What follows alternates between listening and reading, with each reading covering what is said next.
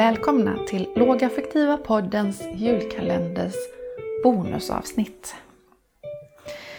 Jag fick en så bra fråga på poddens Facebook-sida som handlade om lågaffektivt bemötande och starka känslor. Så det fick bli ett bonusavsnitt. Och frågan handlade om hur lågaffektivt bemötande väl är ett stöd vid alla starka känslopåslag Alltså inte bara när det kretsar kring till exempel ilska. Absolut. Och även glädje kan ju tippa över i kaos. Det tror jag många som har varit på lekland och haft barnkalas kan känna igen sig i. För den som har svårt att hantera sina känslor, för den som brister i affektregleringsförmågan, är lågaffektivt bemötande en hjälp.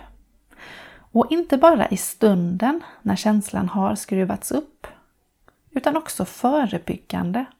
Man kan säga att vi tål ett känslopåslag olika bra. Det här avsnittet passar extra bra just nu. Vi befinner oss ju mitt i julens sammankomster. Släkt och vänner och massor av intryck smaker, dofter. Och så ska man kramas med, bli rufsad i håret, möta andras blickar och säga tack. Sådana här situationer skapar affektpåslag. Så är det. Och många sådana stunder utan återhämtning gör att affektnivån skruvas upp mer och mer och mer. Och lägg ovanpå detta också förväntningar, spänning och en massa glädje, skratt. Till slut kan det bli kaos.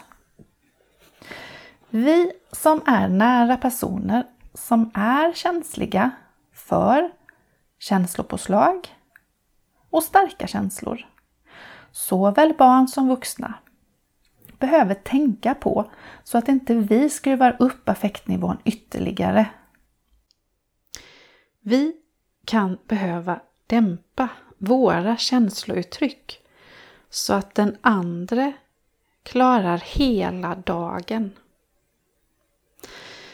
Vi kan också behöva tänka mera på att faktiskt smitta med lugn.